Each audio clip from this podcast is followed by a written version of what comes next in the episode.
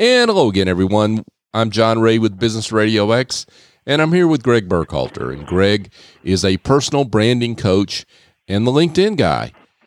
Greg, what advice would you give job seekers in 2021? Number one tip would be to embrace LinkedIn. Don't be afraid of it. LinkedIn is your friend. LinkedIn is not only your friend in looking for a job, LinkedIn is going to be one of your valuable tools in succeeding in your professional career. Just like in real life, relationships matter on LinkedIn. When you're looking for a job, they really, really matter. So you should be networking on LinkedIn. Step one, a good thing to do would be to go to your privacy and settings area on LinkedIn, print out your connection list, and reconnect with people that care about you, people who could help you in your job search. Next thing I want you to do is look at your LinkedIn profile. Does it represent you in the manner you want? Because believe this or not, don't take it personally. But your LinkedIn profile is actually working harder than you are to help you find a job because it's working 24 7, 365.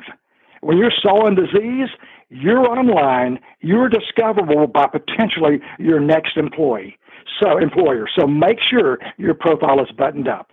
Also, LinkedIn is offering free courses right now until the end of March for job seekers. Check out opportunities.linkedin.com. Also, LinkedIn has stuff built into the program to help you in the interview process.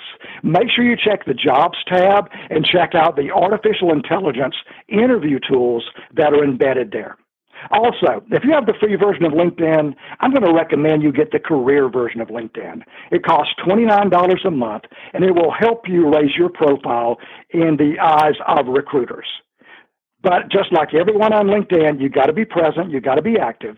One way on LinkedIn you can be active is engaging with hashtags. Hashtags are big on LinkedIn.